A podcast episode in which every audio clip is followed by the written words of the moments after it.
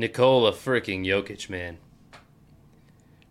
If you don't know the Joker, it's time to get to know him. The Joker, Nikola Jokic, starting center for the Denver Nuggets, one of the two teams left in the mix in the postseason. Facing off against the Heat, if you're not paying attention, we're three games into the NBA Finals. And the Nuggets lead the series 2 to 1 in no small part due to the Joker. But that's not it. He's not just one of the main reasons or the main reason why his team is having such success in the postseason.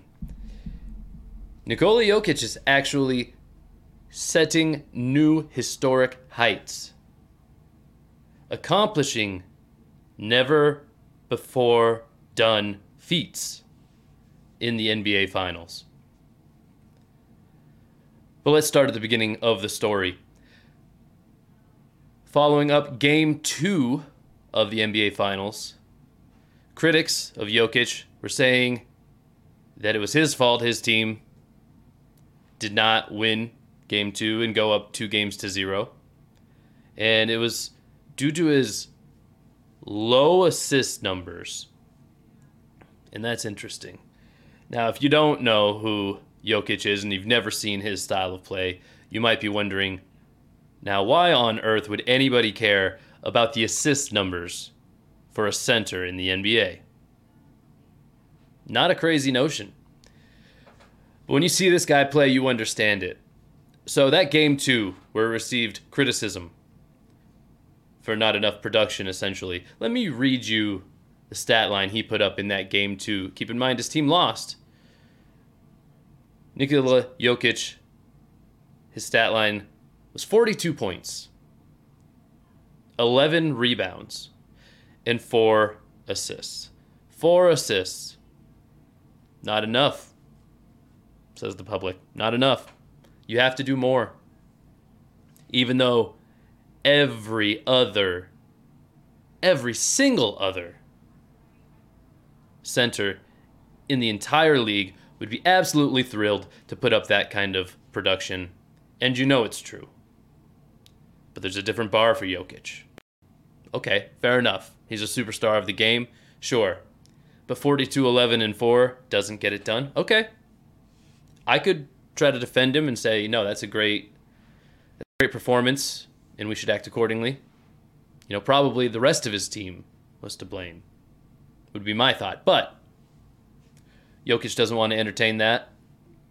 He doesn't care. What's he do instead? In game three, he comes out and he makes history. He puts up a historic stat line in game three, being the first player ever put up a stat line of more than of 30 points or more, 20 rebounds or more, and 10 assists or more.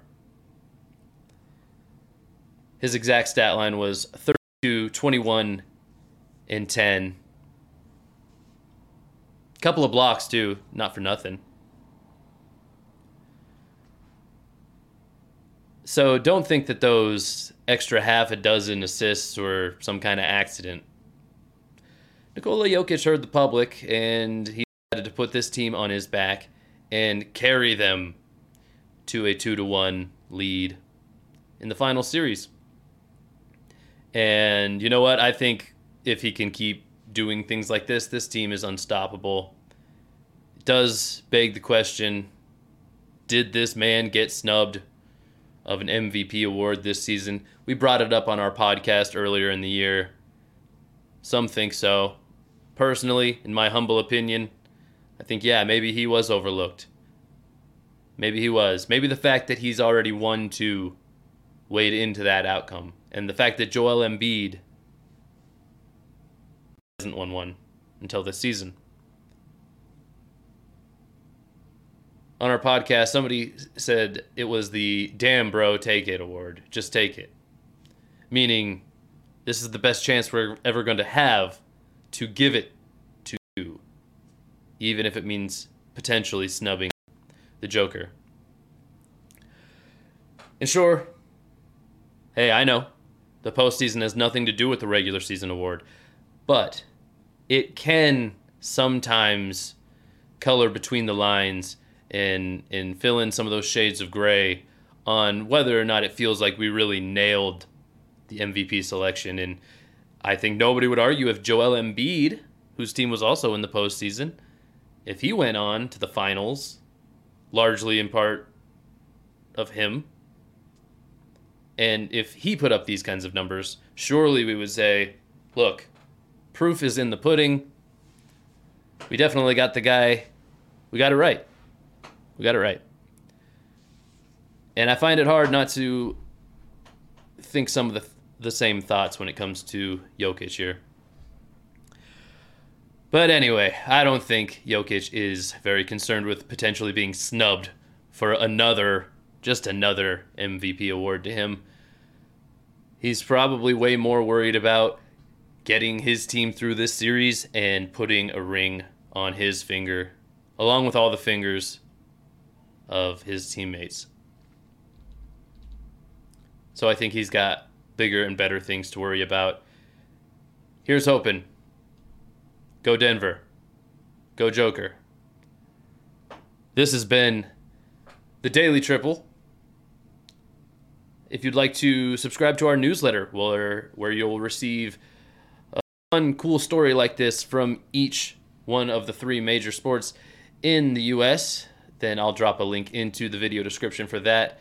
And make sure to check out our long form podcast episodes. We do live recordings here on YouTube. Then, after the fact, they're posted onto podcast apps. But if you show up for the live recordings, you can win stuff. You can win giveaways. We do giveaways on just about all of our live videos. So, the best way to make sure that you get entered into those giveaways is to, first of all, subscribe to the channel like as many of our videos as possible so that YouTube understands that you're interested in our channel. And probably the biggest single thing you can do is hit the bell icon to get notifications so your phone will tell you exactly when we go live. In which case, it's up to you to hop in and jump in the chat. Let us know you're there. And it's just a matter of time before our most ravenous fans win things because if you jump onto our lives, we give away so much stuff. You're bound to win something sometime. Anyway, I've been Casey at Niners underscore fanman on Twitter, Instagram, YouTube. Follow me. Check out what we've got. This has been the Daily Triple. Thanks for watching and enjoy another video on the Triple Cross podcast channel. Take care of yourself.